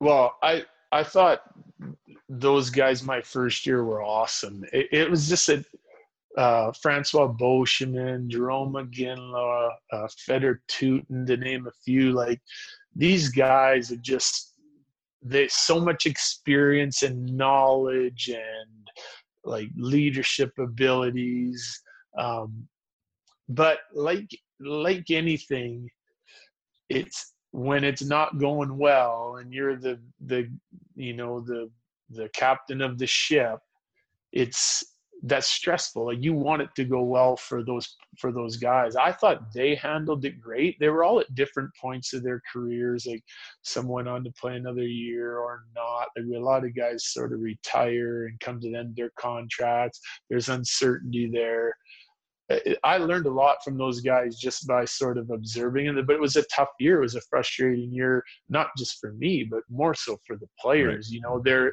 they're uh, rounding out their careers, and it's just not going well, and for them personally or for the team, and it just gets frustrating. You know, but uh, I have a lot of respect for those guys, and they kept playing hard during the year. It just we just weren't quite good enough to get any kind of traction. Um, yeah the the the following year, you know, like now Nathan MacKinnon only being 22, but he'd already played in the league four years, and and and and Landy stepping into his leadership role. And the guys got Mikko Rantanen Tyson Barrie, and and that that's just the new core. Everyone kind of knew it was going that way, and we had to fill in with some of our draft picks and some free agents around it, and um, so to hand that over to our guys, I was extremely ha- happy with the way they handled it, took ownership of it. Yep. Um, and the young the young guys that we brought in gave that younger core uh, excitement. You know, they they they saw that we changed changed a lot. I think we got 12 new players. I think right. it, my second year, which is that's over half the team, you know, which is crazy to think of that turnover. But it was exciting. They, they fed off each other, and we didn't have a lot of pressure, like I said, uh, to succeed that year after the, the previous year. And and then we just were kind of the underdogs, just going and having fun. And it's it's when you're loose like that and free, and you have a little bit of confidence. It was it was a it was a I was proud of that group to get 95 points and, and play Nashville the six games in the playoffs. It was it was a it was a fun team to coach. Yeah, that's great. Um, are, are you as the head guy in in Colorado when it comes to camp and architecting that team? You know, obviously I know like the draft picks and there's the development side and and and the GM is involved. But are are you picking are you picking the guys that are on that team? Is that is that fall on your shoulders? Who, who's going where? No. No. We we have we have dialogue that we talk Joe Joe and I and his staff and my staff talk about a lot of things like our views, their views. But I, I that's I've coached the players that he gives me. You know what I mean? That's and I, I that's the way I like it. Like we'll talk about call up guys like do I need a winger, center, how you want to use them? Have you thought about moving this guy here? Like there's lots of dialogue. Um, but yeah, I'm the coach. He's the general manager. He he they they put the team together, um, and like I just I coach players I have, and I have a, a easier time compartmentalizing that. You know, like people, you know, in the media, you'll get injuries and players will be out, and everyone wants to talk about the injured guys and because it could be your star players or whatever. But like that's I don't have any control over that. So I right. don't spend two seconds even worrying about that. This is our roster and this is how we're going to do it and, and we're going right. to go play. Like I'm focused on that, not all the other stuff, yeah. which in in a sense makes my job easier. You know, some of the I don't worry about the things that are, aren't in my control because I got enough to do with the things that are. Right. No, for sure. I mean, I think that's great. I mean, that's a great way to look at it too. I mean, control what you can. I was just wondering from the relationship side because you know, I mean, there is there is times as a player where you're going to have a coach that maybe you don't feel like you get along with, or maybe the coach, you know, you feel like the coach doesn't like you, and, and whether it's perceived or real, you know, if, if uh, as a coach, I mean, do, do you have control over whether that guy's on your on your bench or not? You know, or or do you can you bring up somebody that you know you think that you would have a better fit with? Oh yeah, well I I have the the a lot of say in how we deploy our players. You know, like how much ice time I give this guy or that. Yeah. And, and, like I said before, like my goal, is, like, happy players are productive players, right? So it, as long as that's earned and there can be some opportunity given to see if a guy will take a step and you know however you manage it um, but what we try to do here is we try to keep that open door policy. Like if if i'm just not seeing eye to eye with player x then go talk to joe and ex, you know see if he sees it different or like me because I could be wrong, you know, and I'll talk to my assistant coaches and the staff and and we let's come back in and talk a few days later. But right. if Joe sees it different, then he'll come talk to me or all three of us can sit down. But like this is what the information I'm giving you and this is what I'm seeing and what I'm not seeing and you know and and then we we can we can come around it just so because everyone has to be on the same page in order to have success so there's no yeah. if guys are unhappy or or um, i'm not doing something correctly and sometimes the players are right like we're, we're not perfect as coaches you know? It's good to get a little outside perspective or another opinion especially from a guy like joe. I mean you yeah. know with his background and stuff it's he has a lot of insight and, and chris is assistant general manager craig billington everyone has a little bit different way of looking at things. So the more you kind of talk about them, usually you can come up with a solution for a lot of things. There's always a solution, right? There is. Yeah. There's always a solution. I think that's great. I mean, I love that you even admit that. I mean, because it's so right to admit it. We get caught in our habits. We get caught in our some our perceptions sometimes, and you know, sometimes there's a lot of guys too as a coach. I mean, it's amazing coaching minor hockey right now. It's like there's a lot yeah. of players on that bench, right? Like to, to really know how each guy is like operating at that particular point and to not have a bias from before like where you've earned trust and like to reward that guy in the moment. It's i mean it's a it's definitely a talent and a skill to recognize that and we don't always get it right so i can understand where you're sure. where you're coming from there. Um, we'd love to fast forward a little bit to the end of that year. I mean you get nominated for the jack adams like was that just like a holy shit moment like you know you, you you've gone from this you know this whole journey right i love the journey and now you're here and you've had this 47 point increase or whatever it is and and and you're nominated among the among your peers as being one of the best best coaches in the nhl like how, how did that feel well I mean, it's just I, I was just so happy with the way their team played. To be honest with you, like I said, that was such a fun year. Um, and part of that, you know, again, when the pressure's on, things tighten up, and we didn't have a lot of pressure. Um, I I think again, it was the it was the collective group. We had the, the that new leadership group, that young core, the MacKinnons, Landis, those guys just went through a year to forget and and so did I. And so we were all in that together. So like that's a conscious decision every day to be like that's not going to happen again. This is what we're going to do. And and Joe, it, uh, same thing. Um, implanting players, free agents, college signings, draft picks, bringing them in just to change the whole dynamic of our team. And then to have it sort of snowball and gain momentum as the year went on. Um, it, it was great. So to to get nominated for that, like I I can every year I can just be like uh, now as being a coach, I look at teams and everyone's like, oh well, Tampa should be good. I mean, they got all these guys, but, but that's not the way it works. There's so many. There's so many teams that are so close. Just the hair different than each other to be able to have any type of success and sometimes just even to push it another level to make another round of the playoffs or to finish with five more points or to win a division.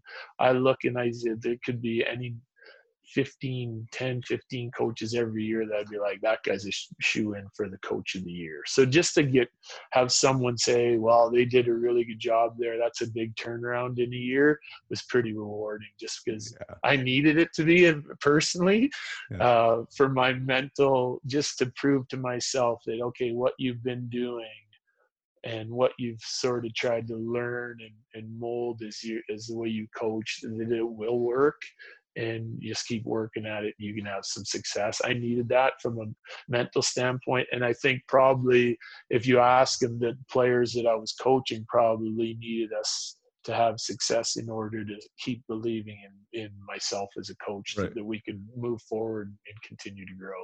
Well, yeah, I mean, and I there has to be a parallel that you believe that you're at the right level, right? I mean that that whole like you've now kind of proven to yourself because I remember as a player stepping into that league, it's like you think that you worked all your life to be there, but like you don't quite you're not sure you know am I, is this where i'm supposed to be? And like to be validated like that in your second year and to feel like hey yeah i'm in the right spot. I do belong here.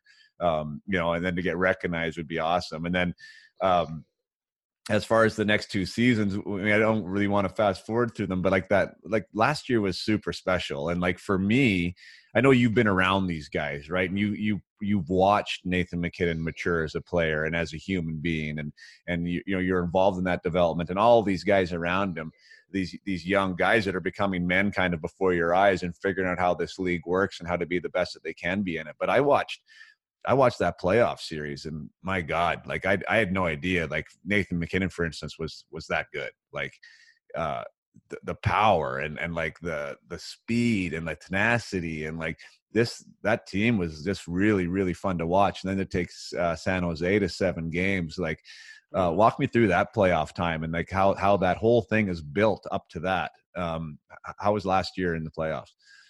Yeah. So, well, it was it was a lot of fun. Number one, like number one is the year before we had 95 points, and we got in. We had to win the last game of the year to get in. We beat St. Louis at home and got in. Um, and then the, last year we we I think there was one game left when we clinched. So it was a grind the whole time.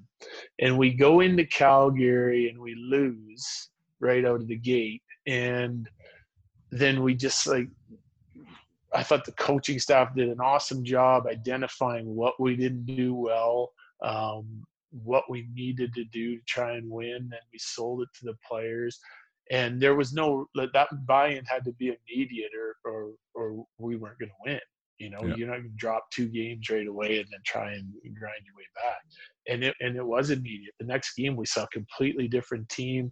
We resold what we what we felt like we had to do and, and, and showed our guys and and we were feeling really good coming out of game two. And so that adjustment was made by them right over or by us as a group and, and the buy-in was immediate from them and it led to success. Then we go into San Jose and every team is a different challenge for this reason or that reason. And it had been been a while since you know you, you kind of have to go from one thing to another you know for me and for our team. So going into that second playoff series we come out playing like we were playing calgary and we weren't having any success at all against san jose. And so we identify some things again and and and the adjustments made by our team and the the maturity of our young team to go not be stubborn and keep trying to play the same way to be like coaches are, are are on this and then they have their own ideas and then we implement it all in a short period of time. We started to have more and more success as the series went on. So i was really proud of our group for not only the, the adjustments and buy-in, but the maturity that they showed um, through the first round and then into the second round and and and and sort of you know trying to have success there and it was close that was re- that was really close to to to be for us being able to move on obviously end of game seven we have two or three chances at the end of the game and Right. um, had gone through some adversity in that game with the goal called back and Nathan leaving for a little while with an injury and then coming back out. It wasn't it wasn't um, the ideal game for us how we to draw it up, but real proud of the of the team. So now it's just trying to take that next step forward. And you know, every te- every year is different. You Yeah. can run into a first round opponent that, that's that's really tough this year and be out, or you could try and build on that and get some success and and and trying to get that momentum going quickly again this year will be the key to Well, it and coming you- out of it's tough to teach experience, man. Right? You mean I think Yeah. they mean that, and they've got that now, right? They've had the first round loss, they've gotten into the second round, got to set game seven. You guys, you know, like I, I think that Yeah. As a group, because you have that that core there that you're all growing together. I mean, I just I, I know you must be really excited about about this season and, and what's what's to come. You know, I I I think uh, that addition with Kadri. I mean, we didn't really talk about your current your current lineup, but Yeah. I mean, you got a little bit more. You know. A little bit more sandpaper there, you know, kind of fills out that that side a little bit. It seems like you know Makar is obviously just a special, special player back there helping you out, and you have and you have uh you know your core guys with Rantanen and MacKinnon and and and Gab there that are all a year older and a year stronger and a year better. Like it's it's must it must be a fun group to to be around right now. It is. It's been a and it's been a, a really driven group. You know, like we've had, you you know, you I look at our record and it's, you know, we were scratching and clawing to get in last game of the year and second last game of the year, and here we're sitting in in a real good spot and, and battling for the conference and you know first in the conference and second overall in the whole league. Um, and that just to me was the step our, our team took. We had a lot of injuries early.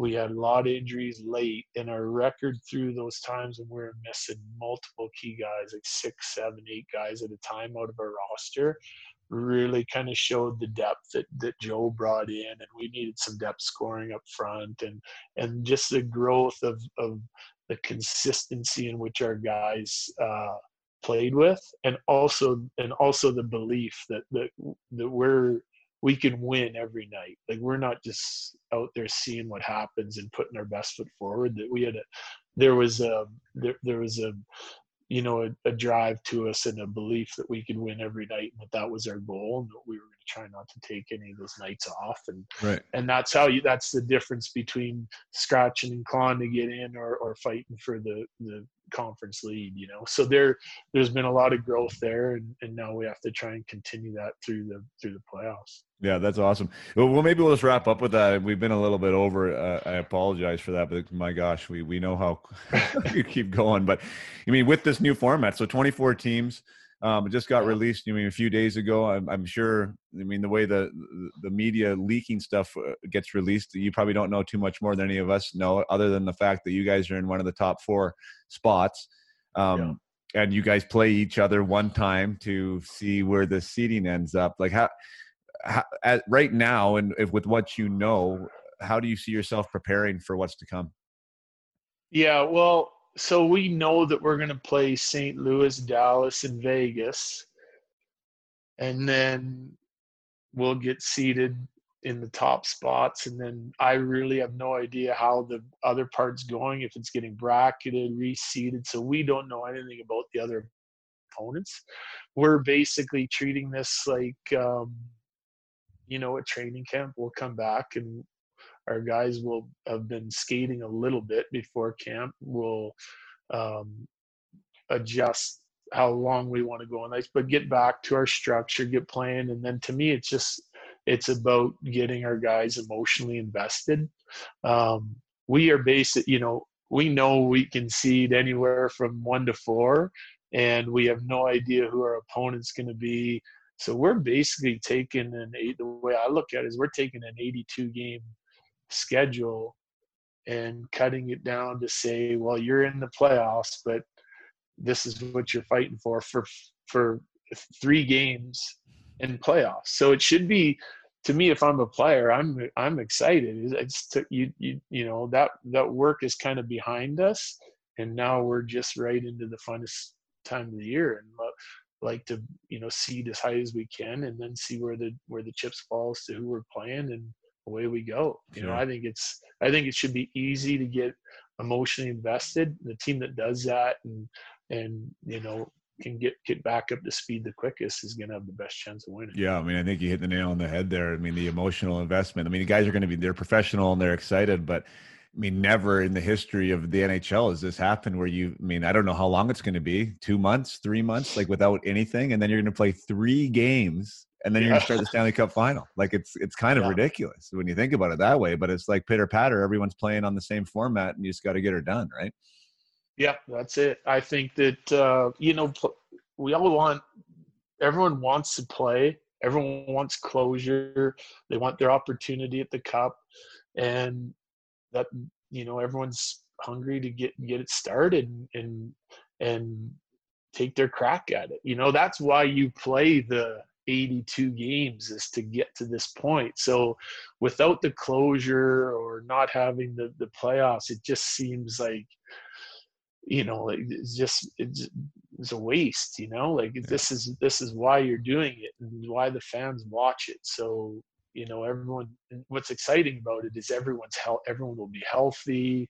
Yeah. You know, for every team, you're going to see all the best players start out at, at the at the most important time of the year and get after it. So yeah. it, I think the the intensity of these games is gonna is gonna come quickly out of nowhere, and, yeah, it's gonna players be... are gonna real realize what it's all about because you're jumping into games that that have immediate impact on on your success in the playoffs. Yeah, no, it's going to be wild. Well, I, will cut it off at that. I wish you nothing but the most success. It's been really fun to follow um, your journey, the team's journey. Uh, it's a really fun brand of hockey to watch. What, what you guys got going there, um, and your staff. Say hi to Nolan for me. I, I, I, we didn't even touch on that. Now he's with you there in Colorado. That's awesome to see. Yeah. And um, yeah, I think this year is going to be a special year and for a lot of reasons, you know, and, and it's going to be a memorable one for a lot of reasons too. And it, what a great year it would be to win, win the whole darn thing. So um, hopefully, hopefully you keep rolling there, Bedsy, and thanks for your time today. Yeah. Thanks, Pods. Really appreciate you having me on. Great talk. Sweet. Um, and, oh, hold on.